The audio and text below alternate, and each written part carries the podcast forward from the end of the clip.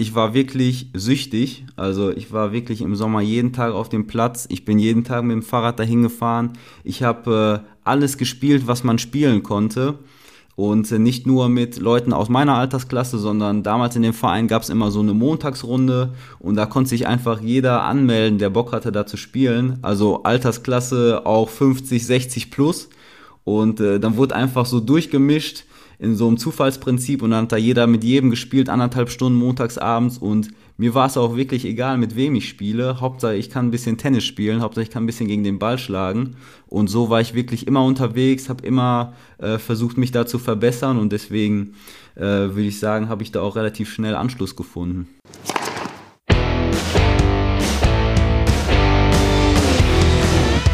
Kleines Tennis der Tennis-Podcast mit Geschichten aus dem Amateurtennis.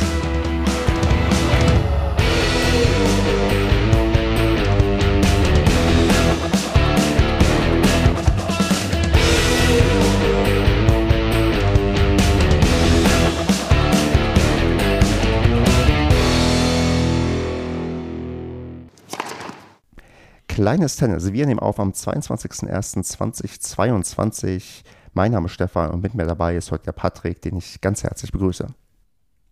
Hallo Stefan, vielen Dank, dass ich dabei sein darf hier. Ja, auch ich freue mich sehr, dass du hier mit dabei bist und damit wir gleich erstmal erfahren können, mit wem ich hier spreche, würde ich sagen, spielen wir uns erstmal ein. Ich spiele dir ein paar Bälle an und du spielst sie zurück und da würde ich doch zuerst mal fragen, wenn ich jetzt dich ja frage, was ist der Verein, dem du dich gerade spielerisch zugehörig fühlst, was ist deine Antwort? Genau, ich spiele momentan bei Westhofen. Und zwar spielen wir dort in der Bezirksliga, müsste es sein.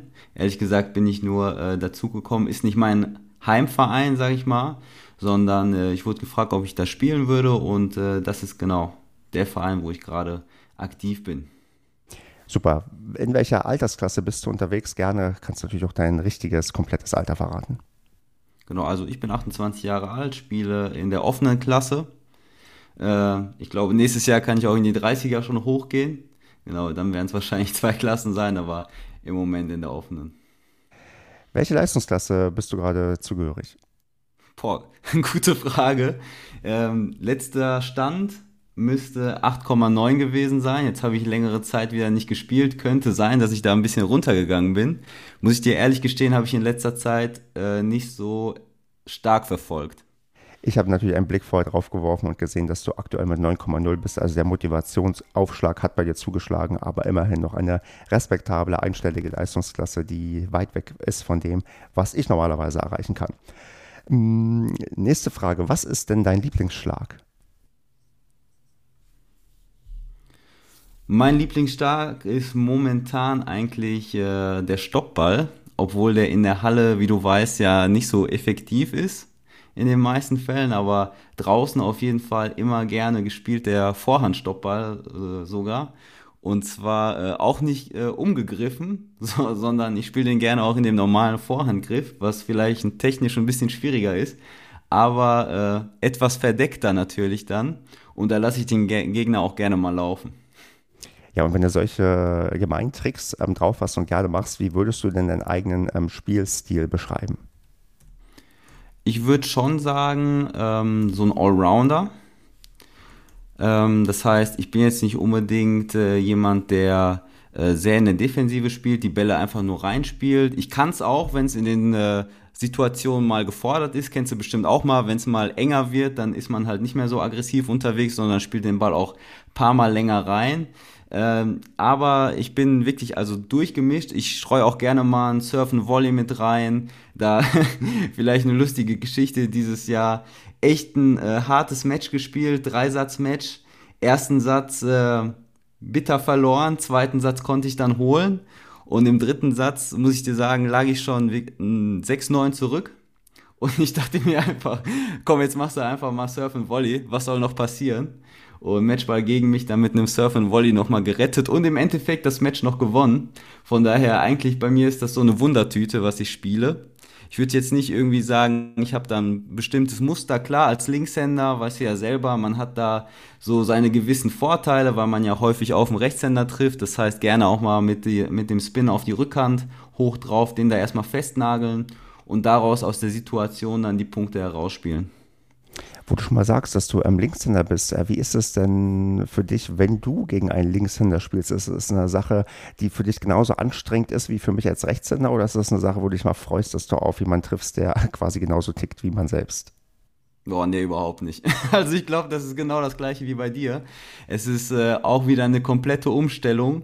Man muss einmal komplett umdenken, eigentlich eher wieder bei der Vorhand in den Long, äh, Longline mehr reingehen, dass du den da auf der Rückhand wieder hast viel Beinarbeit auch, wenn man selber viel Vorhand spielen will, also Inside-Out-Bälle und sowas. Und auch natürlich die ganzen äh, Schnittarten, ja. Ich habe gestern auch noch mit dem Lin Linkshänder trainiert und äh, boah, der Kick springt wieder ganz anders, der Slice ist ganz anders, äh, also der ähm, Slice-Aufschlag und auch der normale Slice, wenn er so ein bisschen Seitschnitt hat, da war ich ab und zu mal ein bisschen zu weit weg vom Ball.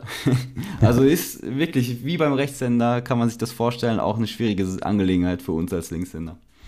Super, da würde ich nachher vielleicht nochmal genau darauf eingehen, auch auf das ja, Phänomen, wie es eigentlich ist, als Linkshänder Trainer zu sein, denn das gibt ja vielleicht auch die eine oder andere Herausforderung mit sich. Bevor wir das aber machen, müssen wir doch ganz kurz quasi auf ähm, ja, deinen Verein eingehen. Äh, du hast ja schon gesagt, du bist noch gar nicht so lange mit dabei.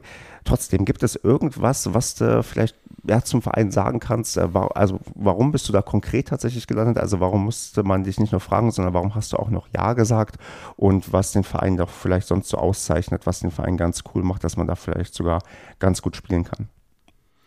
Also ehrlich gesagt war es bei mir eine ganz äh, skurrile Geschichte. Und zwar bin ich ja zum Sommer eigentlich gewechselt äh, nach Iserlohn und äh, wollte eigentlich auch da Mannschaft spielen, aber komischerweise hat man äh, mich gar nicht gemeldet.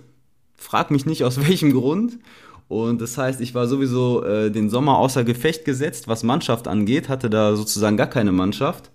Und äh, ich wusste auch gar nicht, wie es dann im Winter weitergeht. Und dann hatte ich mal mit einem Kollegen gespielt und der macht da die Mannschaftsführung in dem äh, Verein, den ich hier gerade genannt hatte und äh, hat gesagt, ja, hast du nicht Bock zu spielen oder wo spielst du überhaupt? Und ich habe gesagt, ja, eigentlich äh, bin ich da relativ frei in der Entscheidung, wo ich spielen will. Wenn du sagst, äh, du suchst noch jemanden, dann lass uns das machen. Und äh, also eigentlich ist das ganz spontan entstanden. Und äh, genau, jetzt bin ich da in der Mannschaft, trainiere da auch. Genau. Ja, was mir halt auffiel, natürlich habe ich zuerst mal auf die Website geschaut, äh, was ähm, ich vermute, die TSG Westhofen ausmacht und sie bezeichnet sich selbst als rundum digital. Ähm, kannst du das bestätigen oder bist du mit der, ja, mit den digitalen Angeboten des Vereins noch gar nicht so sehr in Berührung gekommen? Aber bin ich ehrlich gesagt auch noch nicht so extrem in Berührung gekommen, weil wir auch im Winter, also da, ich bin ja erst zum Winter dahin gewechselt und ähm, da gibt es jetzt keine Halle. Das heißt, wir weichen immer aus in eine andere Halle. Was ich halt cool finde, was ähm, gemacht wurde, ist, dass die ähm, die Allwetterplätze haben seit diesem Jahr. Also das ist schon mal eine richtig coole Angelegenheit, wo ich merke, das kommt auch immer in äh, mehr Vereinen, dass sowas da installiert wird. Dann eine Flutlichtanlage, was ich äh, damals kennengelernt habe, als ich äh, ein halbes Jahr mal in Spanien studiert habe. Da spielen ja alle dann immer zu den späten Stunden, weil es einfach von der Temperatur nicht anders geht. Und da ist fast überall eine Flutlichtanlage installiert. Und ich habe mich immer gefragt, warum wir das in Deutschland nicht haben. Weil ich sag mal, im Sommer um 10 Uhr kann man ja auch noch spielen. Oder keine Ahnung, im Herbst, da ist ja auch noch teilweise gutes Wetter. Deswegen finde ich das auch eine coole Sache. Und was da äh, noch an digitalem Angebot ist, dass ähm, also da habe ich zu wenig Berührungspunkte, muss ich ehrlich gesagt zugeben. Ja, aber, aber das Thema Allwetterplätze, das finde ich gerade ganz spannend. Äh, welchen, welchen Untergrund haben die dann und ähm, hast du da auch schon drauf gespielt oder spielen dürfen und kannst ein bisschen vielleicht ähm, ja, was dazu sagen? Stefan, ich war noch nie in dem Verein. Okay, okay. Muss ich okay, dir sagen. Okay. Alles gut. Ich habe da nur Mannschaft gespielt. Also du nagelst mich jetzt hier auf diesen Verein fest. Ja, ich habe dir, also kann ich dir wirklich zu wenige Informationen jetzt zu geben. Alles gut, dann, ähm, dann, dann, dann überspringen wir das ganz unelegant und äh, das war auch unsere Vereinbarung, dass wir nicht zu sehr auf den Verein eingehen. Ich hatte zumindest gehofft, dass du einmal schon da warst, aber dann holen wir das einfach mal zu gegebener Stunde nach und dann äh, machen wir das dann auch nochmal etwas detaillierter, wenn du den Verein auch besser kennengelernt hast. Von daher alles gut, kein Problem. Ich würde dann sagen, dann überspringen wir einfach ganz ähm, ja, unelegant diesen ersten Satz, den hast du jetzt locker mit 6 zu 0 gewonnen und wir machen einfach mit dem zweiten Satz weiter und gehen auf den Karrieremodus bei dir ein. Was hältst du davon? Können wir gerne machen, ja. ja, okay, perfekt. Dann, ähm, dann erzähl doch mal, wie bist du denn zum Tennis gekommen? Ich meine, mit einer LK 9,0 äh, bist du wahrscheinlich nicht erst seit äh, gestern Tennisspieler, von daher, wie hat die ganze Geschichte denn bei dir angefangen? Ja, also ich war seit äh, klein her schon immer sportbegeistert. Äh, ich habe den klassischen Weg genommen, eigentlich hier äh, mit Fußball angefangen. Irgendwann hat es mir keinen Spaß mehr gemacht. Dann äh, habe ich äh, mich ausprobiert, was ich sonst noch machen könnte. Bin Skateboard gefahren, BMX gefahren, aber das war mit zu vielen Schmerzen verbunden. Da war ich nicht so talentiert, da lag ich öfter auf dem Boden, als dass ich da was hingekriegt habe. Und ähm, dann habe ich irgendwann mal äh, angefangen, Tennis zu gucken im Fernsehen. Hat mir dann gefallen und dann habe ich das äh, Finale, ich glaube Wimbledon 2008 oder was es war, gesehen. Federer Nadal. Äh, und da hat mich das so in Bann gezogen, dass ich gesagt habe, boah, ich muss unbedingt mal Tennis ausprobieren. Und dann hat mir meine Mutter da eine äh, Trainingsstunde organisiert und äh, ja, seitdem ist es um mich geschehen. Und äh, ich glaube, da war ich, da war ich 13, 14 so in dem Dreh.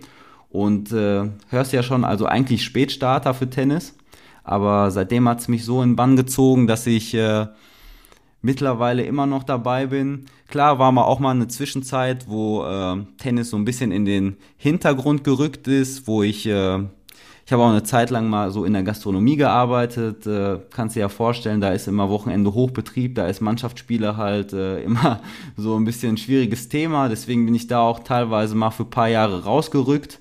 Und äh, aber jetzt hat sich das alles so entwickelt, dass ich ähm, wirklich versuche, so oft wie möglich auf dem Platz zu stehen, Training zu geben. Die Videos sind daraus entstanden. Und ja, und deswegen bin ich auch heute hier bei dir zu Gast.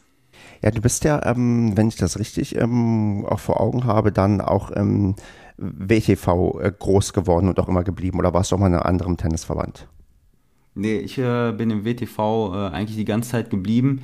Und zwar, ähm, bei mir war das mit den Trainerlizenzen äh, etwas anders. Normalerweise macht man das ja auch dann im Verband. Dadurch, dass ich Sportwissenschaften studiert habe, konnte ich die erste Lizenz auch während des Studiums da machen. Da hatten wir wirklich so ähm, Grundkurse erstmal vom Tennis. Da wurde alles vermittelt und dann gab es ein Spezialfach. Da konnte man dann diesen Trainerschein ablegen. Den habe ich dann da gemacht. Also wirklich cool, was man da auch gelernt hat, auch diesen ganzen sportwissenschaftlichen Hintergrund dann nochmal wirklich vertieft gemacht. Und ja, genau, dann bin ich im WTV geblieben, habe da auch die weitere Lizenz gemacht, die B-Lizenz und äh, jetzt vorletztes Jahr müsste es, glaube ich, gewesen sein, äh, auch noch den Athletiktrainer. Das ist ja, äh, falls du es schon mal gesehen hast, so ein übergreifendes Programm. Das geht äh, über den DTB, da bist halt überall unterwegs. Dann waren wir auch in Bochum, wo ich studiert habe, in Köln an der Uni waren wir da. Ähm, dann waren wir noch in Oberhaching, da ist ja dieser riesige Stützpunkt, wo auch die ganzen Pros spielen, hier Matera und Hanfmann und alles, das ist richtig geil gemacht da.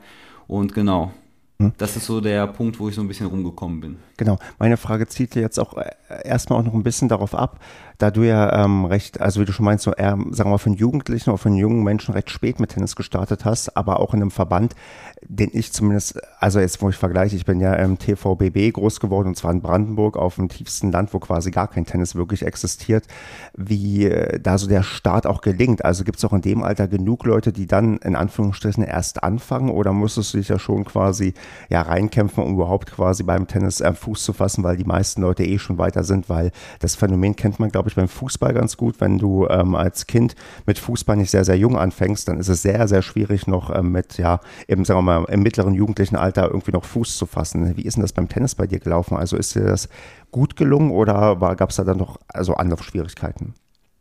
Oh, ich muss sagen, ähm, dadurch, dass ich so lange Fußball gespielt habe und immer was mit Sport und mit Bällen irgendwie gemacht habe, ist es mir ähm, relativ ähm, leicht gefallen, den Sport zu lernen Plus, ich war wirklich süchtig. Also ich war wirklich im Sommer jeden Tag auf dem Platz. Ich bin jeden Tag mit dem Fahrrad dahin gefahren.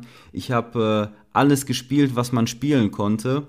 Und nicht nur mit Leuten aus meiner Altersklasse, sondern damals in dem Verein gab es immer so eine Montagsrunde und da konnte sich einfach jeder anmelden, der Bock hatte, da zu spielen. Also Altersklasse auch 50, 60 plus. Und äh, dann wurde einfach so durchgemischt in so einem Zufallsprinzip und dann hat da jeder mit jedem gespielt, anderthalb Stunden montags abends und mir war es auch wirklich egal, mit wem ich spiele. Hauptsache, ich kann ein bisschen Tennis spielen, Hauptsache, ich kann ein bisschen gegen den Ball schlagen. Und so war ich wirklich immer unterwegs, habe immer äh, versucht, mich da zu verbessern und deswegen äh, würde ich sagen, habe ich da auch relativ schnell Anschluss gefunden. Genau, und das ist, glaube ich, auch ein guter Stichpunkt. Du hast da Anschluss gefunden, das, weil, wenn ich das mit mir vergleiche, der ja auch sehr spät angefangen hat, also im späten jugendlichen Alter, ich bin da über Freunde reingekommen, du bist da quasi alleine gestartet und hast dort dir dann quasi deine Gruppe gesucht, wenn ich das richtig verstehe. Ja, genau. Also ich habe wirklich, ich glaube, ich war auch teilweise nervig, dass ich wirklich geguckt habe, mich immer zu verabreden, Leute zu finden, die Lust haben zu spielen.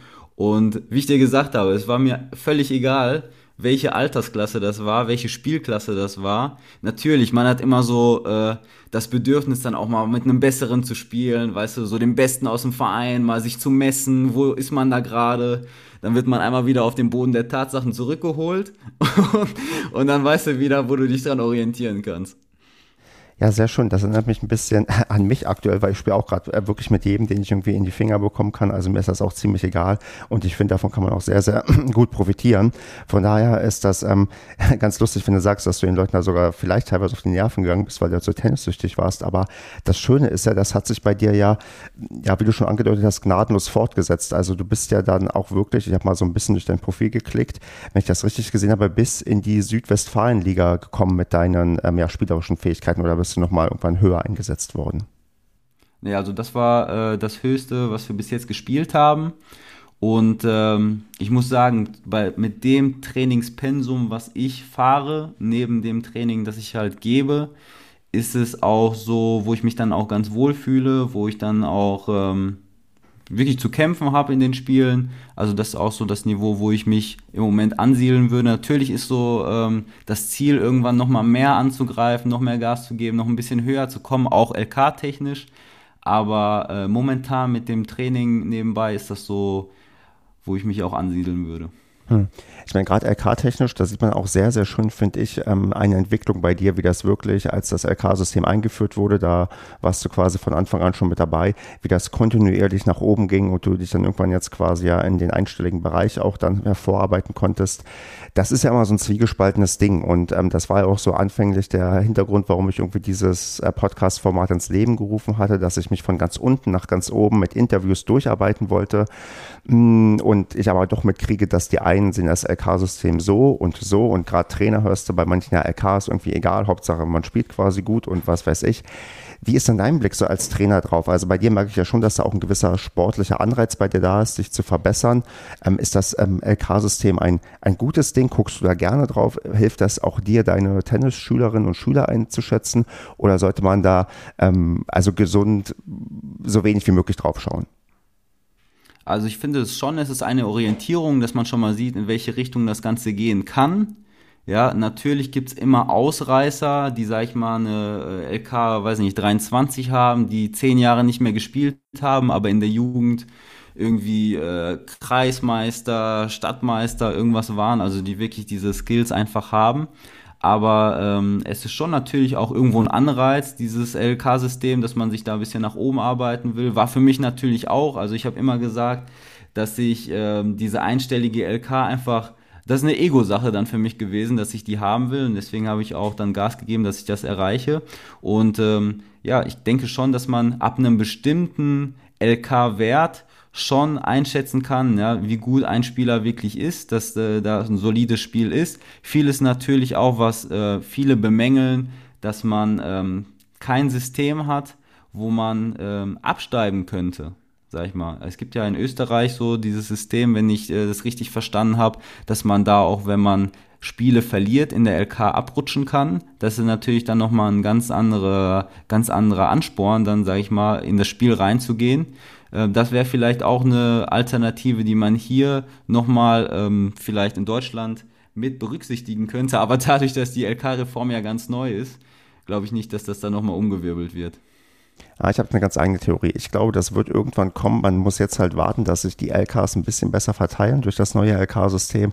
Und dann wird man irgendwann merken, dass die Leute auch ähm, absteigen müssen, weil du sonst halt ja, so eine Art ähm, ewigen Aufstieg von den Leuten hast und dann auch manche Leute aus Versehen zu weit nach oben kommen und dann eigentlich nur bei LK-Turnieren verlieren, weil sie immer zu starke Gegner bekommen. Ich, ich erwarte da tatsächlich in ein paar Jahren, dass man sagt, wir müssen jetzt auch äh, wieder Punkte abziehen, damit auch der Wettbewerb einigermaßen auch spannend und motivierend für die Leute bleibt, weil nichts ist schlimmer als also man sieht ja manchmal auch so Statistiken, wenn man sich durchklickt von Leuten, die irgendwie Siegquoten äh, von unterirdischem Ausmaß haben und da meine ich dann eher so 20 Prozent und noch weiter drunter und das ist ja auch wenig motivierend. Ja, genau, das sind halt die, die Fleißigen, sag ich mal, ja, die auf jedes Turnier fahren und dann mal irgendwie ein paar Spiele gewinnen. Das geht natürlich dann auch in dieses Ranking mit ein ne, und pusht sich dann nach oben. Ja, ich bin gespannt. Ja, es wäre auf jeden Fall sinnvoll, sowas zu machen, so wie du es auch gesagt hast, weil sonst hast du irgendwann die ganzen guten LKs und dann hast du gar keinen Durchblick mehr, was da wirklich los ist. Genau, das ist nämlich kommt. noch ein Indiz dafür, dass Leute vielleicht einfach viel spielen oder dass sie sehr gut spielen, aber du kannst nicht auf den ersten Blick sehen, was es ist. Ja. Ja, hast du denn noch, ähm, noch, also du hast ja schon gesagt, also das habe ich dir ja quasi hier schon fast, ähm, ja, ähm, also schon ins Mund in, in, in, ja, in den Mund legen können. Am Ende hast du es auch ähm, bestätigt, ähm, so ein bisschen Ziel war schon, eine einstellige LK zu erreichen.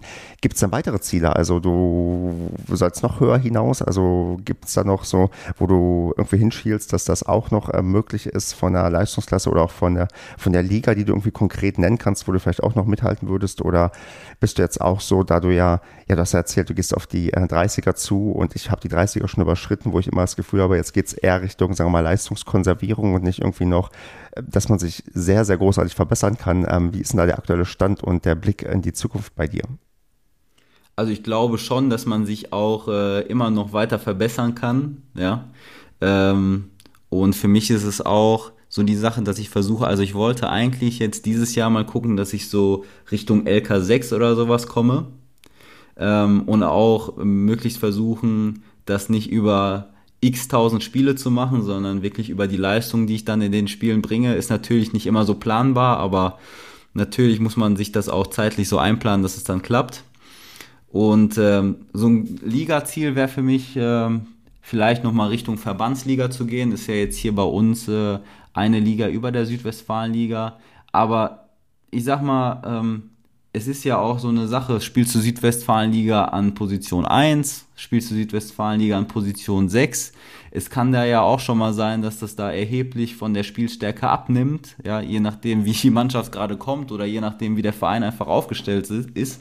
Deswegen ist das für mich äh, eher zweitrangig, welche Liga das jetzt ist, sondern äh, vielmehr auch, wenn ich dann wirklich spiele, ist äh, mittlerweile so der Spaßfaktor auch viel in den Vordergrund gerückt, nicht mehr so dieses auf Biegen und Brechen, es muss jetzt irgendwie der Sieg her, es muss jetzt irgendwie das und das Ergebnis her, sondern einfach mal dann am Wochenende, wenn man so ein Spiel hat, auch die Zeit genießen, dass man die Möglichkeit hat, einfach jetzt dieses Match zu bestreiten und äh, dann einfach auch das, das Beste zu geben, was man auf dem Platz geben kann. Also das ist so dieser größte Mindset-Shift, den ich so in den letzten Jahren hatte, dieses immer verbissene, immer auf Druck zu müssen, sondern einfach mal auch den Sport zu genießen, auch mal nach dem Match, weiß ich, mit dem Gegner, sag ich mal, dann äh, was zu trinken. Das fand ich auch in Holland immer ganz cool.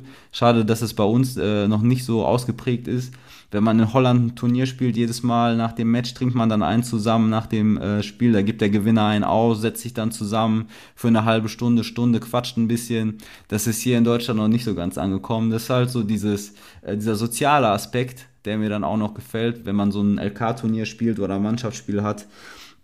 Und das versuche ich eher mehr in den Vordergrund zu rücken, also Spaß und dieses Soziale. Äh, das finde ich sehr löblich, weil das äh, mache ich eigentlich auch ganz gerne. Bei LK-Turnieren ist es immer manchmal so eine Zeitkomponente, ob man, ja sagen wir mal, schnell weg möchte, weil mein letztes LK-Turnier ist auch erst nach 23 Uhr zu Ende gewesen und dann ist immer blöd, noch irgendwie am Sonntagabend noch ein bisschen länger zusammenzusitzen.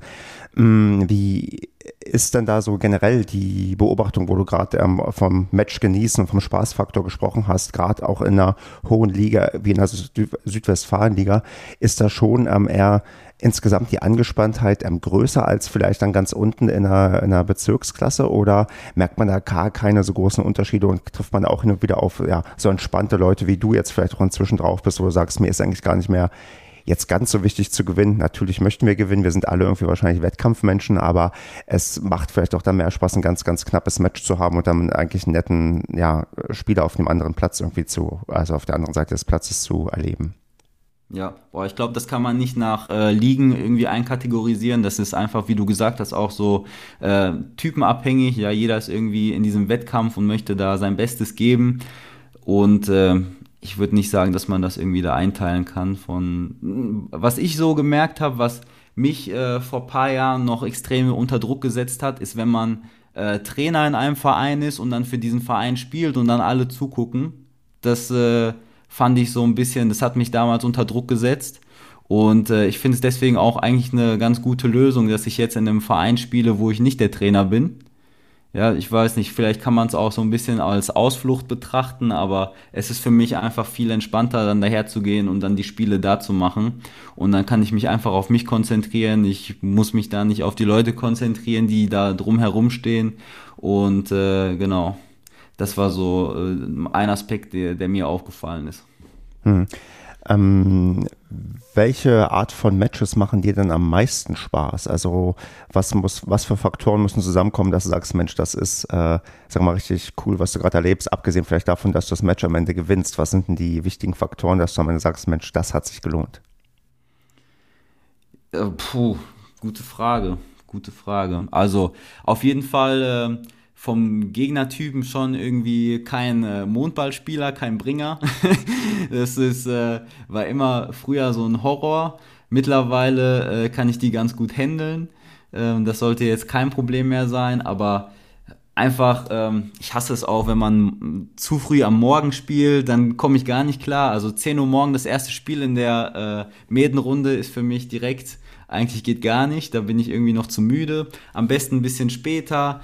Ähm, gutes Wetter natürlich, sollte schön, äh, schön warm sein, schöne trockene Asche am besten damit der Spin auch gut kommt und ja, es soll, es soll einfach Spaß machen. Also, dass man so auch sein bestes Tennis spielen kann, was man an dem Tag halt bringen kann, sich da nicht zu sehr äh, aufregt von diesen ganzen äußeren Faktoren oder von dem Spielstil, den man gerade auf den an den Tag legt. Das ist einfach, ich glaube, das ist so ähm, das, wo ich dann sage, da bin ich mit zufrieden. Ob ich dann gewinne, ja, na klar ist man immer so ein bisschen bedrückt, wenn man äh, verliert. Da kann man sich auch seine fünf Minuten nehmen. Aber dann sollte man das Ganze auch wieder abhaken, weil ich sag mal, das, was wir hier spielen, bringt keinem wirklich was äh, und bringt keinen wirklich nach vorne. Wir verdienen ja auch kein Geld damit, so richtig mit den Matches, die wir machen. Von daher. Das ja, ist, glaube ich, das A und O es, es, es hatte mal ein, äh, ich hatte mal mit jemandem nach dem LK-Turnier oder vor dem LK-Turnier schon ähm, gequatscht, wo es auch darum ging, um, um, Verbissenheit bei Leistung und so weiter. Und der meinte auch, bei ihm im Verein gibt es dann Leute, die spielen auch, keine Ahnung, dann auf, auf ja, Verbandsebene oder so und meinte, ja, letztendlich geht es auch für die auch nur um die goldene Ananas, weil, wie du schon sagst, eigentlich geht es bei uns immer noch um äh, relativ wenig, nur um den sportlichen Ehrgeiz und dann einfach nur die Zeit zu genießen, ist dann wahrscheinlich genau das Richtige. Ja. Spielst du dann lieber drin oder draußen? Puh, also früher äh, war es eher draußen. Mittlerweile äh, komme ich ganz gut klar äh, drin, weil einfach dieses Surfen Volley äh, gefällt mir sehr gut, diese kurzen Ballwechsel. Ähm, also es ist wirklich eine Mischung es ist wirklich eine Mischung. Na klar, äh, für mich ist immer der Anfang äh, auch zu jeder Saison immer so ein bisschen tricky. Wenn man rausgeht, sieht der Ball auf einmal so langsam aus. Wenn man diese ganze, dieses ganze Spektrum drumherum sieht, in der Halle ist das so geschlossen. Da denkst du auf einmal, spielst du zehn Level schneller. Ähm, von daher, also es ist wirklich, äh, ich würde jetzt nichts präferieren. Ich habe Schläge, die ich auf Asche lieber spiele, wie ich dir vorhin gesagt habe, den Stoppball. Ich habe Schläge, die ich lieber in der Halle spiele, viel Slice, Surf und Volley und sowas. Von daher ist das äh, relativ ausgeglichen. Dann noch eine sehr, sehr verbandsspezifische Frage, denn ich habe, wenn ich das richtig gesehen habe, feststellen müssen, dass es beim WTV bis vor kurzem noch in Medenspielen ja, Dreisatzmatches gab, also wo kein Match-Tiebreak war und das umgestellt wird zur Sommersaison. Habe ich das richtig gesehen? Puh, Stefan, kann ich dir auch nicht sagen. Dann, okay, wäre die Frage, hattet ihr bisher Dreisatzmatches in äh, Medenspielen? Das, äh, puh. Im Winter nicht. Das weiß ich, habe ich ja auch mitgespielt. Im Sommer dieses Jahr. Ich bin immer so ein. Äh, du bist ein Zweisatzspieler, ja, aber du brauchst gar keinen äh, dritten Satz, ja. Nee, ich bin so ein Mensch, äh, der muss das einmal gesehen haben, muss das einmal erlebt haben, dann merke ich mir das, weil das wurde ja immer hin und her gewechselt. Also wurde ja ah, einmal gesagt, Match-Tie-Break, einmal wurde gesagt, wieder äh, der Satz wird ausgespielt. Ähm, ich glaube, wir spielen den Satz im äh, Sommer aus. Dann einfach die grundlegende Frage, was ist dir denn lieber, den dritten Satz ausspielen oder den dritten Satz im Match-Tiebreak entscheiden? Äh, ausspielen. Mhm. Schon, ja. Das, äh, ich meine, es ist schön, dass man, wenn man die Wahl hat, wenn man äh, gucken kann oder wenn auch äh, das entsprechende Angebot gibt, aber der Trend geht ja tatsächlich dahingehend auch für Planbarkeit von Turnieren und Medienspielen, dass man immer mehr auf den Match-Tiebreak geht, aber ich hätte auch gerne lieber inzwischen den, ja, den vollständigen dritten Satz, weil das einfach nochmal eine, ja, eine andere Art der Herausforderung ist und äh, vielleicht auch ein bisschen, ich will nicht sagen fairer ist, weil am Ende gewinnt halt der, der unter den jeweiligen Bedingungen am besten drauf ist. Aber ich glaube, mir würde, also mir würde wahrscheinlich selbst ein dritter Satz besser tun als ein Match-Tiebreak. Ja, kann ich nur unterschreiben. Ja, dann, dann lass uns mal auf, ähm, auf deine Tätigkeit als Trainer blicken, denn das habe ich hier schon rausgehört und auch hast du schon erwähnt, dass du Trainer bist. Hm, wie ist es denn dazu gekommen? Also du wirst ja wahrscheinlich nicht, ähm, als du mit ähm, 13, 14 Jahren angefangen hast, Tennis zu spielen, gewusst haben, dass du Trainer wirst. In, den, in dem Alter weiß man in der Regel überhaupt nicht, was man beruflich machen möchte. Wie, also wann ist denn der, der Entschluss zu gereift und ähm, was sind da so, sagen wir mal, wichtige Meilensteine? Ich würde da vielleicht das Stichwort Tennis Mastery als, ja, als ähm, Stichwort reinwerfen, weil das doch mit deinem Namen doch recht eng verbunden ist. Mhm. Also ich habe, ähm, ich weiß nicht, mit 16, 17 oder wann es war, mal ein Praktikum gemacht ähm, für die Tennisakademie in Düsseldorf. Spencer und Spencer, ich weiß nicht, ob dir das was sagt. Ähm, auch schon, äh, eigentlich ist sie relativ bekannt.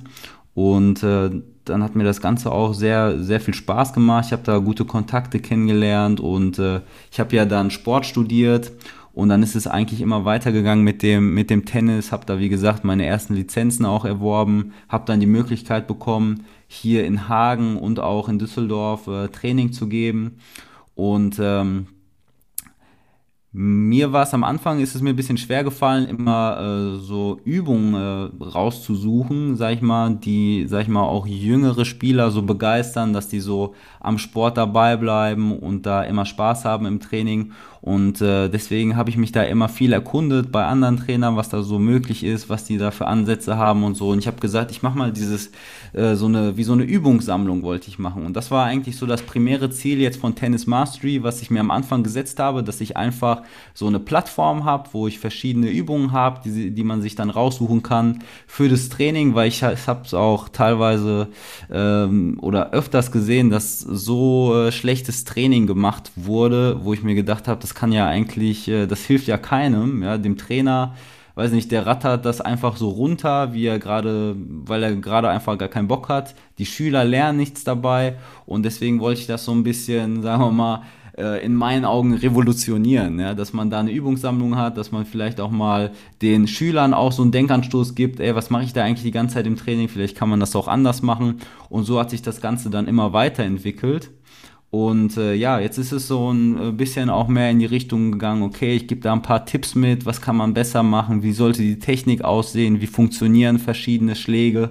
Und ähm, das neueste Format, was ich bald noch rausbringen möchte, ist auch äh, sowas in die Richtung, wie du machst, also in Richtung Interviewformat, auch mit Experten aus verschiedenen Bereichen, sagen wir mal Tennis, Athletik, ähm, auch gerne dieser ganze mentale Aspekt.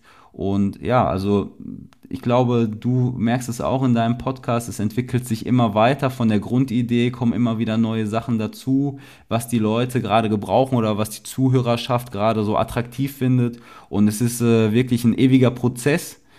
Und äh, man schaut halt immer gerade, was einen selber so gerade in dem Moment anspricht, was selber gerade Thema ist, gerade jetzt hier in dem Bereich Trainer sein und äh, auch was die Leute natürlich brauchen. Ja, also was mir halt ähm, tatsächlich auffiel, wo ich dann auf dein Angebot geblickt habe, dass äh, du tatsächlich sehr, sehr, sagen wir mal, ganzheitlich unterwegs bist. Ja, einerseits gibst du natürlich Training und bietest Training an und hast halt, wie du gerade schon die ganzen Inhalte aufgezählt hast, diverse andere Ge Angebote, sei es ähm, ja gratis Inhalte, äh, irgendwelche Trainingspläne, du hast Empfehlungen von ähm, Büchern, die man ähm, kaufen kann. Das ist, äh, du hast das Wort Prozess gerade benutzt, das fand ich ganz spannend, weil ich habe so ein bisschen manchmal das Gefühl, dass ähm, dieser Prozess der Weiterentwicklung und des ähm, neuen Angebots, der findet bisweilen auch gar nicht ähm, so sehr statt. Also du hast ja gerade schon gesagt, manchmal stellt man fest, also die Trainer spulen quasi nur ihr Standardprogramm ab und ähm, da ist niemand irgendwie so mitgeholfen. Und ähm, bei dir ist das alles ein bisschen, sagen wir mal, größer gedacht. Ähm, da wäre jetzt mal so, so meine ganz offene Frage. Ähm, ist das äh, zu viel für eine Person oder kriegst du das gerade noch so ähm, gemanagt? Weil ich kenne das auch. Ich bin auch jemand, ich mache gerne viele Projekte und möchte gerne bei vielen Sachen auch viel, viel intensiver einsteigen, merke aber doch, doch gewisse zeitliche äh, Kapazitätsgrenzen, die dann irgendwann ähm, aufkommen. Ähm, wie, also wie, wie viel zeitliche Kapazität für Weiterentwicklung hast du denn noch? Also äh, können wir noch ganz, ganz viel uns offen oder musst du auch für dich mal immer so gucken, was ähm, bei dir überhaupt noch hineinpasst an, ja, an zeitlichen ähm, Sachen, die man umsetzen kann? Also ähm, bei mir ist es so, ich habe da Unterstützung natürlich auch hier von Ilka, von meiner Freundin, wenn wir zum Beispiel Videos machen gehen und so, dass die mir dabei hilft, dass wir da äh, entweder spielt sie da mit oder äh, wir machen irgendwelche Inhalte zusammen. Auch was dieses ganze Athletiktraining anging, was wir letztes Jahr gemacht haben, was wirklich gut gelaufen ist, da hat sie mich auch sehr unterstützt, die ganzen Trainingspläne auch für die Leute zu schreiben und so. Das war halt eine Riesenunterstützung. Äh, was so dieses ganze Thema Marketing und sowas angeht, da habe ich meinen besten Kumpel, der übernimmt zum Beispiel diese ganzen Sachen, die du angesprochen hast, äh, die Gratis-Dinger, diese E-Mail-Newsletter ähm, und sowas. Das macht er alles, weil dieses ganze technische Know-how dahinter nochmal sich irgendwann anzueignen, das äh, ist dann irgendwann auf der Strecke geblieben. Und diese Sachen, die du angesprochen hast, von Weiterentwicklung und neue Ideen, es ist eigentlich auch oft, dass man reflektiert, was man an dem Tag oder in der Woche an Training gemacht hat, welche Probleme entstanden sind, äh, wie man die lösen könnte.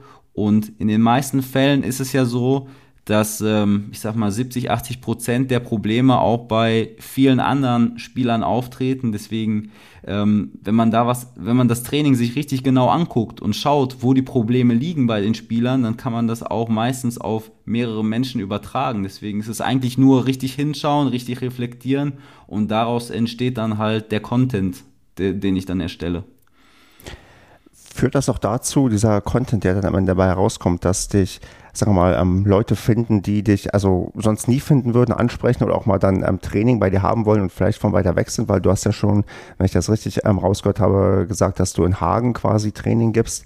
Ähm, wie, wie, also wie, wie groß ist denn die Reichweite und auch der Impact, den du damit hast und ähm, die Zielgruppen, die du erreichst, die du vielleicht sonst nicht erreichen würdest? Kannst du da irgendwie so einen Einblick geben oder so ein Gefühl für geben, wie das äh, sich auch auf deinen alltäglichen Trainerjob und deine Kundschaft auswirkt? Ja, absolut. Also das ist, äh, ich finde es wirklich mega geil. Und äh, ich konnte es äh, letztes Jahr selber gar nicht fassen. Ich weiß nicht, ob du es vielleicht gesehen hast, aber ich biete ja äh, so Intensivkurse an. Das heißt, ich äh, arbeite das ganze Wochenende mit einem, maximal zwei Spielern zusammen. Und äh, wirklich, also nimm mir da wirklich Zeit, mach das auch gerne mit Videoanalysen und dann geht man samstagsabends beispielsweise zusammen essen, bespricht das Ganze nochmal. Und das ist sowas, was ich mir sag ich mal, selber immer gewünscht hätte als Spieler, dass ich da so eine Kontaktperson habe, so einen Ansprechpartner und genau das möchte ich auch den Spielern bieten. Und ähm, es ist wirklich geil gewesen. Es kommen Leute nach Hagen aus, äh, teilweise Nürnberg, aus Leipzig war jemand da, dann Grenze Holland, Rheinland-Pfalz, Baden-Württemberg. Und äh, ich kann es gar nicht fassen, ja, eigentlich, dass die äh, zu mir zum Training kommen, aber es macht halt so viel Spaß. Es ist so geil, dieses ganze Wochenende da mit den Leuten wirklich eins zu eins zu verbringen und richtig Gas zu geben. Natürlich ist es auch mega anstrengend, ja, also Samstag, sag ich mal, wenn man den ganzen Tag da durchgeballert hat, ist natürlich auf der einen Seite sportlich anstrengend, man ist platt, für den Kopf ist es anstrengend, weil ich versuche den Leuten so viel Input wie möglich mitzugeben, versuchen so viel wie möglich aufzusaugen und dann ist man natürlich am Ende des Tages auch mal ein bisschen geplättet, aber das ist wirklich mittlerweile das, was ich am liebsten mache, Intensivkurse wirklich eins zu eins mit einer Person richtig Gas geben und äh, die Ergebnisse, die wir bis jetzt damit erreicht haben, sind auch also richtig, richtig geil. Ja, ich habe tatsächlich äh, diesen Intensivkurs auch bei dir auf der Website schon entdeckt, auch äh, das eine oder andere Video auch gesehen.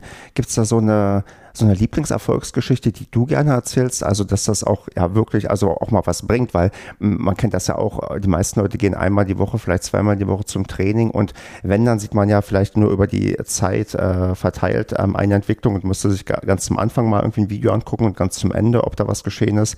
Bei so einem Intensivkurs ist das ja viel, viel unmittelbarer, was passiert. Also gibt es da so eine ganz, ganz schöne Geschichte von jemandem, der innerhalb kürzester Zeit oder innerhalb dieses Wochenendes ähm, Riesenschritte gemacht hat oder wirklich eine Sache ausgemerzt hat, die extrem schwierig ist, irgendwie ähm, rauszubekommen. Also gibt es da sowas, was du immer am liebsten erzählst, um auch ähm, ja, äh, zu begründen, warum das auch eine gute Idee ist und warum das auch so gut klappt? Ja, es ist äh, wirklich, also wenn jemand das erste Mal dann zu mir kommt, wir machen ja so eine äh, Videoanalyse, dann gucken uns viele Sachen an und in den meisten Sachen ist es wirklich auch sehr detailliert, was man dann verändert. Das sind so kleine Nuancen, die man dann mal dreht, mal so versucht und manchmal ist es einfach schon in den ersten 10 bis 15 Minuten, dass einer sagt, also so habe ich ja noch nie aufgeschlagen. Das ist ja jetzt schon 50% schneller, als was ich sonst mache und 50% sicherer. Warum hat mir das noch keiner gesagt? Und da frage ich mich halt selber so, warum hat denn das noch keiner gesagt? Und äh, was auch cool ist natürlich, ich sag mal, manche Leute äh, brauchen auch viel in diese Richtung Mentaltraining, so zu hinterfragen, warum die eigentlich dann in den Matches nicht das abrufen, was, äh, was, was die eigentlich im Training bringen. Und deswegen sind auch äh, deswegen bin ich auch mit den Leuten die ganze Zeit da unterwegs, das ganze Wochenende, dass man auch mal quatschen kann über die Sachen, wo, wo du sonst vielleicht den Trainer nicht hast, weil die Stunden so getaktet sind, 15 bis 16, dann kommt 16 bis 17 der nächste, dann 17 bis 18 wieder der nächste. Du hast nicht mal so 10 bis 15 Minuten oder so Zeit mit dem Trainer zu sprechen, was dich gerade so irgendwie bedrückt oder wo du gerade nicht weiterkommst. Und das äh, ist halt auch mega wichtig, dass ich mir dann auch das ganze Wochenende für die Person Zeit nehme, analysiere, was passiert da in deinem Kopf, warum ist das so, ja, an welches äh, Ereignis ist das vielleicht irgendwie gekoppelt aus der Vergangenheit. Und das kann man, das sind ja so tiefe Themen, die kann man nur machen, wenn man sich wirklich auf die Person einlässt und wenn man sich wirklich für die Person Zeit nimmt. Und äh, deswegen ist es einfach in meinen Augen das geilste Format. Hm, hast du dieses Format für dich, sagen wir mal, selbst entwickelt, weil du gesehen hast, dass da auch dieser Bedarf da ist? Oder gab es da auch, sagen wir mal, ja, Vorbilder oder auch vielleicht ähm, der Verband, der einem auch diese Richtung aufzeigt, dass man auch so Training geben kann? Oder ist das auch noch, sagen wir mal, ein echt, also ein recht unbeschriebenes ähm, Blatt, dieses ähm, Konzept, was du da fährst?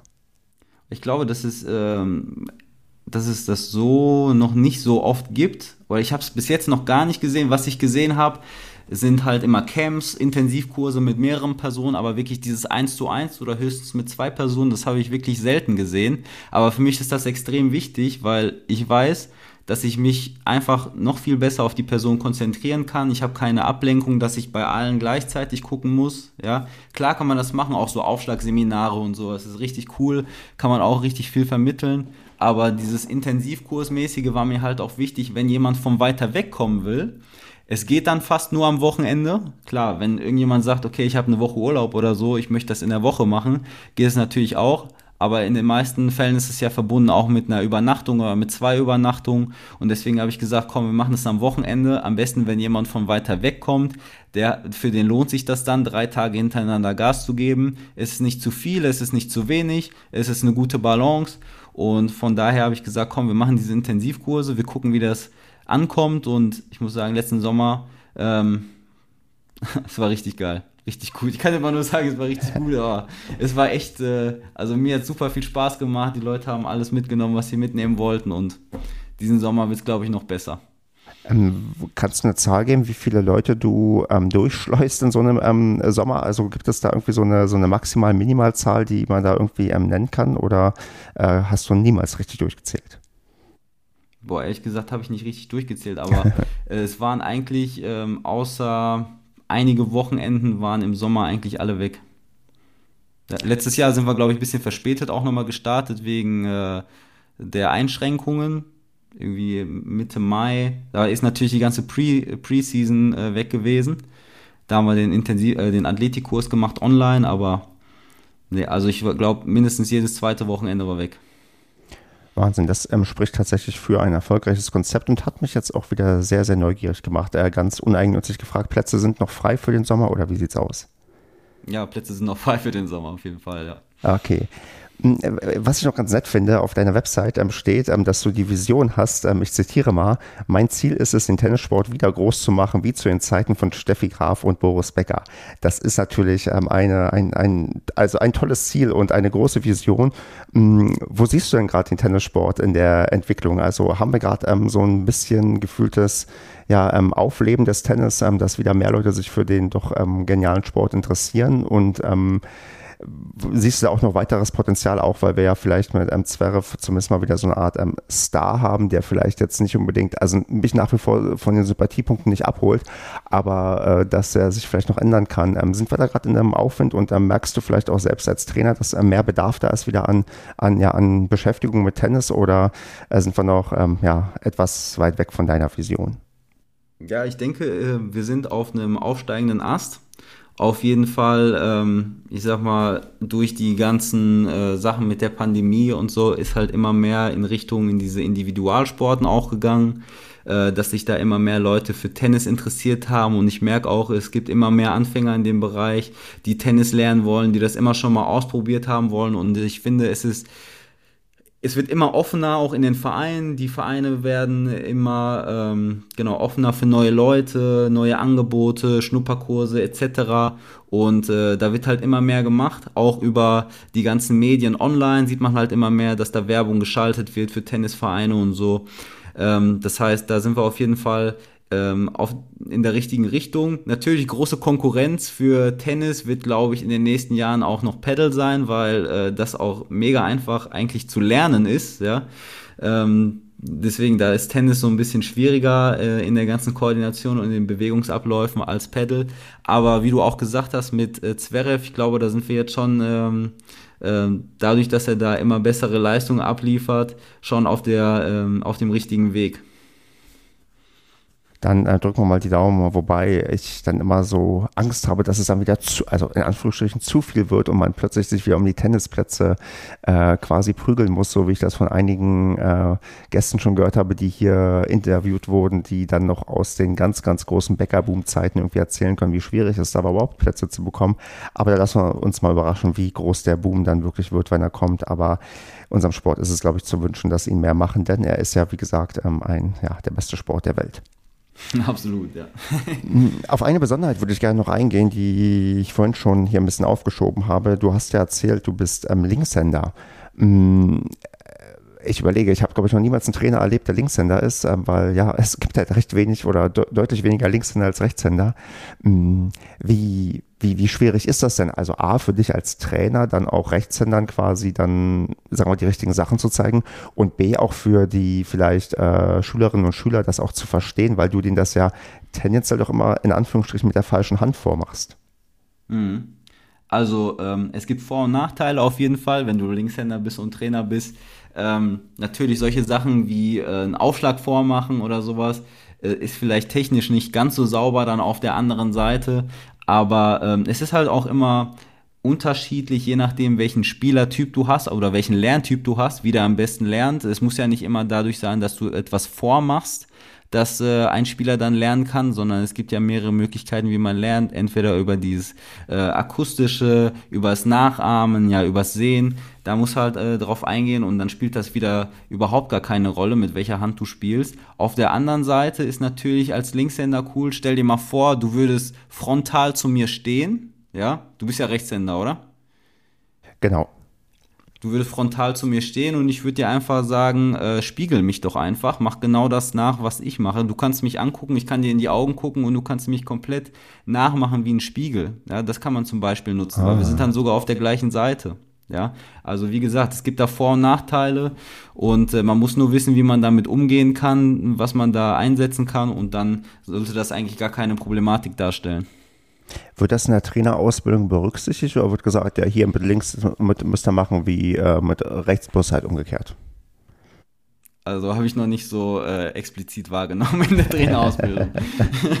Ja, ich habe schon fast gedacht, ich meine, man kriegt das auch mit, ähm, und da würde ich jetzt so ein bisschen vielleicht noch auf das kleine Spezialthema YouTube ähm, überleiten, wenn man sich so YouTube-Videos anguckt von, von ähm, diversen ähm, Tennistrainern oder Leuten, die ja da Angebote haben, wenn die mit rechts unterwegs sind, sagen die ja auch immer, ja, mit links musst du es einfach nur umgekehrt vorstellen, wo man schon merkt, das ist äh, nicht so ein Fokus, da wird einfach vorausgesetzt, das kriegen die Leute mal eben hin und vielleicht unterschätzt man auch ein bisschen, wie, wie schwierig das ist, wobei, ja, ich, ähm, ja, das da wahrscheinlich die Masse macht, weil halt die, die, der Großteil der Menschen sind halt Rechtshänder und dann ist es schwierig, da wahrscheinlich auch ein explizites Angebot zu machen. Oder hast du spezielle Linkshänder-Videos bei dir auf YouTube, wo auch mal vielleicht ähm, genau darauf eingegangen wird? Nee, also darauf habe ich mich noch gar nicht spezialisiert. Hm. Also manche schreiben äh, halt unter die Videos, boah, cool, endlich mal ein Linkshänder, der das macht, da kann ich mich viel besser dran orientieren. Oder jetzt ist auch jemand zu mir zum Training gekommen, der ist nur gekommen, weil er gesehen hat, ich bin auch Linkshänder, ja, und hatte meinen Kanal gesehen und sagte, das wäre jetzt die perfekte Ergänzung nochmal dazu.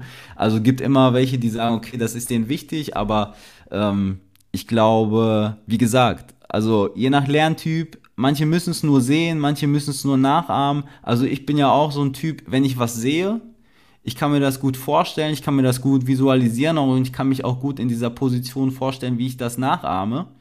Und da achte ich gar nicht darauf, ob das links oder rechts ist, mit welcher Hand da gespielt wird, sondern ich glaube, das ist, das kommt gar nicht so stark zu tragen, wie man sich das vorstellt. Das kann durchaus sein. Also ich äh, müsste jetzt lügen, wenn ich sage, mir fiel sofort auf, dass du Linkshänder bist, wo ich mir deine Videos angeschaut habe. Ja, manche checken es gar nicht auch im Spiel, ne? Also wenn du gegen jemanden spielst, der merkt das teilweise erst nach ein paar Spielen oder nach einem Satz, oh, das ist ja ein Linkshänder, was machst du da? Ja, ähm, zum Thema YouTube. Ich habe natürlich mal dann auch mir auch da, wie ich das gerne mache, ein paar Zahlen angeschaut und gesehen, du hast ähm, so circa 8000 Abonnenten, was echt schon ordentlich ist und deine beliebtesten Videos sind auch so um die 100.000 ähm, Sachen, die sich, ähm, also 100.000 Leute, die sich das angeschaut haben. Ganz vorne voran ist ein Vorhandvideo gefolgt von einem Aufschlagvideo. Ähm, ist das auch so deine Feststellung, dass sowas wie, ja, ich würde jetzt auch vermuten, Aufschlag ist eigentlich ein Ding, das geht immer. Leute gucken sich gerne an, wie man richtige Aufschläge macht. Man mhm. muss auch nicht auf so viel achten weil der Ball ja denen nicht entgegenkommt, sondern man kann den quasi, man kann sich das selbst abgucken, weil man genau weiß, wie man den Ball dann hochzuwerfen hat, wenn man das Video sich richtig anschaut. Ähm, ist das so deine Erfahrung oder was ähm, kommt vielleicht auch erstaunlich gut oder erstaunlich schlecht an, wo du dir auch vielleicht andere, ja, ähm, anderes Interesse irgendwie auch gewünscht hättest von Videos, die du produziert hast? Ja, also ich sag mal, je stärker man ins Detail geht, desto weniger Leute gucken sich das an. Und ähm, es ist wirklich so, also vieles über Aufschlag, das ist ein richtig gutes Keyword. Vorhand ist ein richtig gutes Keyword, da wird halt viel geguckt, weil äh, ich sag mal, so ein Aufschlag, äh, den will man schon mal schnell machen können, damit es auch knallt ne, beim Spielen. Vorhand soll auch möglichst äh, so gut knallen wie möglich. Deswegen, das sind so äh, die Sachen, wo die Leute auch dann am meisten, glaube ich, nachsuchen, wie man so einfache Tricks für seine Vorhand zu verbessern, einfache Tricks, um seine Aufschläge zu verbessern. Wenn man dann wirklich ins Detail reingeht, irgendwelche taktischen Sachen oder irgendwelche ähm, athletischen Sachen, wo die Leute äh, dann ihre Fitness verbessern können oder sowas, das ist, glaube ich, ähm, dann auch nicht so extrem gut geklickt wie diese Sachen. Also am besten sind schnelle Tricks, die man schnell umsetzen kann. Und ich sag mal, jemand, den es wirklich interessiert, der geht auch da rein, der guckt sich auch die tiefer gehenden Themen an, aber es ist halt äh, schon eine kleine Anzahl von, von äh, Zuschauern. Ja, wobei ja klein auch immer relativ ist, aber hast du denn für dich so ein, so ein, so ein Lieblingsvideo, was du dir, also jetzt nicht am liebsten von dir anschaust, aber wo du echt ähm, stolz warst, dass du das irgendwie auch auf, sagen wir mal, Video für, und auch YouTube festgehalten hast für die, ja, für die Ewigkeit und für alle anderen, dass man auch wirklich was ähm, lernen konnte, was vielleicht auch gar nicht so sehr im Fokus steht, ähm, bei, ja, bei, äh, auch beim regulären Tennistraining oder auch bei anderen YouTube-Kanälen? Ähm, von meinen Videos meinst du jetzt? Genau, ja, von deinen Videos. Ähm, also ich fand das Video richtig cool, was ich gemacht habe mit dem äh, Professor Dr. Ingo Frohböse. Hm, das fand ich richtig cool, dass er sich da die Zeit genommen hat. Da sind wir auch äh, an dem Tag nach Köln gefahren. Äh, der war komplett professionell, wie der rüberkam. Der hat sich auch selber verkabelt, alles. Das habe ich noch nie erlebt. Ja? Der sagt auch, ja, ich muss gleich auch noch weiter. Gleich kommt noch RTL und die kommen gleich noch. Ja, gut, alles klar. und äh, ein Video ist mir noch auch äh, sehr im Kopf geblieben. Das habe ich mit meinem besten Kumpel auch gemacht. Und zwar ähm, sind wir da einfach mal für drei Tage so eine kreative Pause haben wir gemacht. Da waren wir in der Nähe von Düsseldorf und haben gesagt, boah, wir müssen noch ein Video drehen. Wir müssen ja morgen wieder was veröffentlichen. Dann sind wir morgens um halb sechs rübergefahren nach Düsseldorf in die Tennishalle und haben da das Video gedreht zum Slice, äh, wie man den Slice-Aufschlag lernt. Und äh, das ist richtig gut geworden. Also ähm, auch schön mit Musik in, unterlegt und sowas. Das war sowas für uns sowas Perfektionistisches. Und das ist wirklich auch gut angekommen in den ersten äh, Tagen, wo wir es veröffentlicht haben. Und das ist sowas, was mir im, im Kopf geblieben ist. Also so irgendwie so Erlebnisse, die man gemacht hat, wenn man ein Video gedreht hat oder wen man da kennengelernt hat. Und das sind halt auch noch so Ziele, die ich äh, gerne äh, mit dem Kanal verwirklichen würde, dass man da noch verschiedene Persönlichkeiten kennenlernt. Ich hatte ja auch den Plan vor, ich glaube, ich glaube für letztes Jahr war es geplant für den Sommer, dass ich mal für ein, zwei Monate ähm, versuche, in die Akademie reinzukommen bei Muratoglu. Das wäre natürlich irgendwas richtig Geiles, wenn ich das auch nochmal festhalten könnte. Erstmal für den Kanal, zweitens für mich als Trainer, für meine Persönlichkeit, für die Entwicklung. Das sind halt noch so Sachen, die ich mir gerne mal äh, verwirklichen würde. Genau, das sind so Richtung Zukunftspläne. Ja, genau. Äh, es äh, war ja, glaube ich, jetzt auch eine kleinere kreative Pause angesagt, auch mit Winter und so weiter. Aber im Sommer gibt es dann auch wieder regelmäßig Videos von dir, wenn ich das richtig verstanden habe. Genau, ich wollte diese oder nächste Woche wieder loslegen. Ich musste auch nochmal hier mit meiner Hardware ein bisschen äh, upgraden. Mein Laptop hat das Ganze nicht mehr mitgemacht mit den ganzen Programmen zum Schneiden. Jetzt äh, habe ich da eine Alternative gefunden und jetzt kann es wieder losgehen.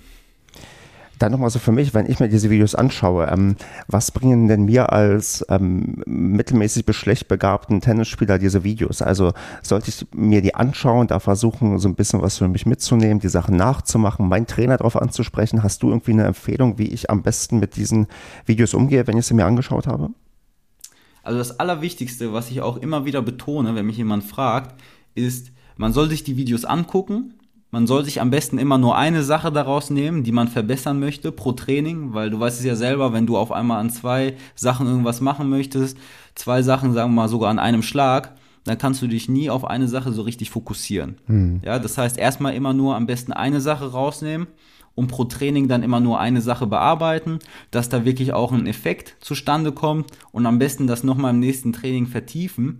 Was noch dazu kommt, ist, du musst ja auch irgendwo eine äh, Referenz haben. Das heißt, wo ich gerne mit arbeite, was jemand machen sollte, der sich über YouTube-Videos versucht zu verbessern, der sollte unbedingt mit einer Kamera arbeiten, sich erstmal filmen vorab, wie spiele ich überhaupt, wie sieht das aus, dann das versuchen während des Trainings zu machen, wenn er was ändert. Und dann im Endeffekt nochmal das Ergebnis zu sehen und dann übereinander zu legen, was ist jetzt anders geworden, was hat sich verbessert. Und vielleicht auch mal zu der Zieltechnik, wenn das jemand vormacht oder das äh, an einem Beispiel von einem Profi demonstriert, wie nah bin ich jetzt daran und wo wollte ich da eigentlich hin? Also das ist essentiell, wenn man sowas macht, nur mit einer Kamera, weil sonst hast du ja gar kein Feedback. Genau, das ist, glaube ich, ein ganz, ganz guter, wichtiger Tipp. Und ähm, so schwer es auch Leuten fällt, sich dann selbst im Video vielleicht anzuschauen, das äh, kennt man, dass man das erstmal sich dran gewöhnen muss, aber das ist dann wahrscheinlich elementar wichtig, damit man auch was daraus ziehen kann und nicht dann sich, ähm, ja, denkt man, man hat die Vorhand jetzt wirklich so durchgezogen wie, äh, keine Ahnung, wie äh, Roger Federer und dabei sieht es doch noch ganz, ganz anders aus. Absolut, ja, das ist das A und O. muss immer wieder sagen. Und ich weiß, für manche Spieler ist es schwierig, sich da auf den Platz zu stellen mit einer Kamera. Was denken jetzt die anderen von mir? Oh, was denkt er jetzt, wer er ist mit Kamera und hast du nicht gesehen? Und äh, man muss es einfach machen. Im Endeffekt machst du es ja für dich. Du guckst dir das Video an, du willst dich verbessern. Und äh, das ist auch wieder so ein mentaler Aspekt, so ein Mindset-Aspekt. Mach's für dich, wenn du es machen willst und äh, guck nicht, was der Platz neben dir sagt. Das ist, glaube ich, ein ganz, ganz guter Tipp. Mm, ist dann der Verband mal äh, auf dich aufmerksam geworden, auf deinen YouTube-Kanal und hat mal mit dir gesprochen oder mal irgendwie Feedback gegeben oder gesagt, ey, finden wir gut oder ey, äh, finden wir nicht so gut oder so? Oder ist das noch so quasi eher in der Tennis-Community, die im Internet ganz, ganz weit verbreitet ist, ähm, dass das nur von denen rezipiert wird?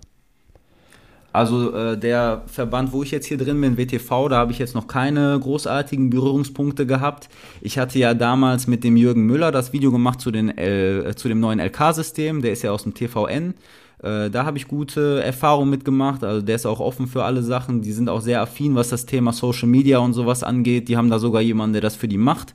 Und man sieht auch immer wieder auf deren äh, Profilen, dass das sehr gepflegt ist. Ähm, aber jetzt noch keine äh, irgendwie Kooperation oder sowas in die Richtung, dass man da ähm, schon mal gesprochen hat darüber.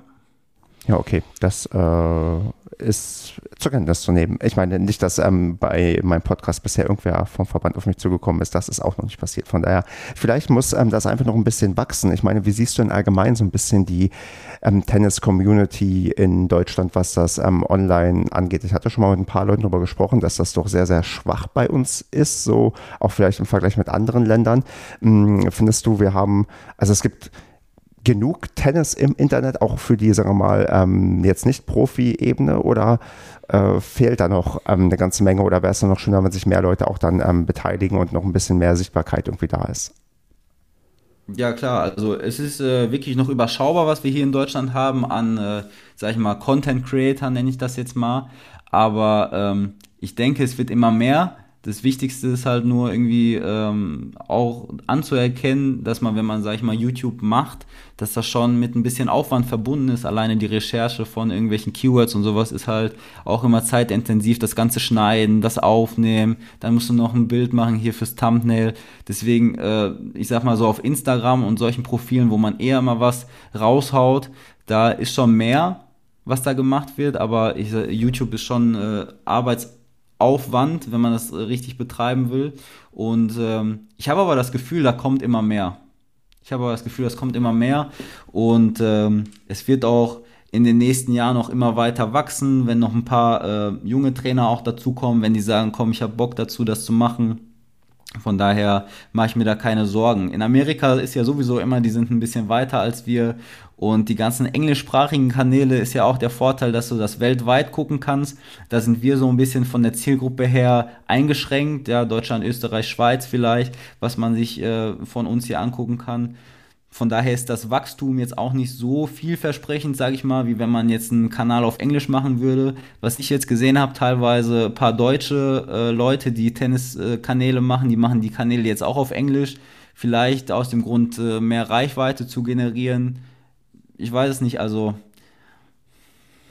Also ich finde es ganz gut, wenn wir, glaube ich, ähm, in die Richtung gehen, dass man das einfach das deutsche Angebot weiter ausbaut, weil ich glaube, das Potenzial ist halt riesig, weil wir ja auch dann doch einige Leute haben, die hier Tennis spielen in Deutschland. Also da es ist ja im siebenstelligen Bereich, was man immer so hört. Ähm, und das ist, glaube ich, schon ein sehr, sehr großes Publikum. Wenn man da auch nur jeden, keine Ahnung, jeden Hundertsten erreicht, ist das, wobei das sind, das sind auf jeden Fall schon eine ganze Menge Leute. Ja, absolut. Also Potenzial ist da man muss es nur machen. Richtig. Und äh, das tun wir ja beide sogar ganz gut und, und äh, macht ja auch Spaß. Von daher wäre jetzt nochmal die Gelegenheit, dass du erstmal sagen kannst, wo findet man dich überall? Welche Suchbegriffe, welche Domains sollte man eingeben, damit man ähm, dich, Patrick, im großen, weiten Internet finden kann? Ja, genau. Also mich findet ihr eigentlich immer, wenn ihr das Keyword Tennis Mastery eingibt. Ähm, bei Instagram, bei Facebook, bei YouTube, bei LinkedIn ich jetzt noch was vergessen? Ich glaube nicht. das müsste es gewesen sein. Ja, und die äh, Website gibt es halt, ne? tennis-mastery.de. Da äh, werdet ihr sowieso alles finden. Da findet ihr auch die Intensivkurse, da findet ihr äh, die Gratisprodukte, die du angesprochen hast, die Empfehlungen, alles da und alle Social Media Kanäle halt auch, ne? Genau, ich werde auf jeden Fall einiges davon verlinken, damit die Leute ja auch auf gar keinen Fall das nicht finden. Also in den Show Notes wird es entsprechende Links geben. Und ja, Patrick, ich würde sagen, du hast jetzt zum Ende nochmal die Chance, irgendwas zu sagen, was du schon mal immer in einem ja, kleinen Tennis-Podcast sagen wolltest. Äh, Spoiler-Alarm, ich glaube, die Reichweite ist nicht so groß wie über deinen YouTube-Kanal, aber vielleicht erreichst du ja trotzdem Leute, die, ähm, bis, die du bisher noch nicht erreicht hast, wo du schon mal irgendwas loswerden wolltest, was das Thema Tennis angeht. Ja, ich würde äh, etwas Generelles noch sagen, gerade was das Thema Training angeht, was ich immer wieder in den letzten Stunden festgestellt habe. Und zwar, wenn man äh, wirklich Bock hat, sich zu verbessern und auch zum Training geht, dann sollte man auch mit dem Mindset dahin gehen, dass es nicht alles von Anfang an klappt. Ja, dass man auch ein bisschen Wiederholungszahlen braucht, dass man mal ein bisschen Korrekturen braucht und äh, sich dann auch nicht, äh, also nicht den Kopf in den Sand steckt und da nicht immer äh, irgendwie emotional wird direkt, sondern auch mal zum Training geht, um Fehler zu machen, denn das, dafür ist das Training da, um da auch Fehler zu machen, um sich weiterzuentwickeln und dass man das dann auch im Match auch umsetzen kann, weil wenn du zum Training gehst, um perfekt zu spielen, dann äh, haben wir nicht immer das Ziel erreicht, sondern wir wollen im Training auch mal uns erlauben, was Neues auszuprobieren, Fehler zu akzeptieren und das Ganze dann auch im Spiel anzuwenden. Lustigerweise habe ich gleich im Training, von daher werde ich das ähm, sofort beherzigen können. Und Patrick, ich danke dir ganz, ganz herzlich für deine Zeit, die du dir genommen hast. Äh, ja, viel Erfolg weiterhin bei deinem Weg. Und ähm, da Hagen ja nicht ganz so weit weg ist, würde ich Wahrscheinlichkeit als recht hoch einschätzen, dass wir uns auch mal persönlich treffen werden. Und dann bin ich mal gespannt, äh, was du dann zu meinem ähm, Spielstil vielleicht sagen kannst. Und bis dahin wünsche ich dir eine gute Zeit, eine ja, noch erfolgreiche Wintersaison und ja, bis bald mal. Super, Stefan. Vielen Dank, dass ich hier dabei sein durfte, für die Möglichkeit. Und dir natürlich auch. Ich hoffe, wir sehen uns bald. Im Sommer, denke ich, werden wir das bestimmt hinkriegen. Viel Spaß gleich beim Training und bleib auf jeden Fall hier beim Podcast dabei und bleib am Ball. Danke dir. Bis dann. Tschüss. Ciao.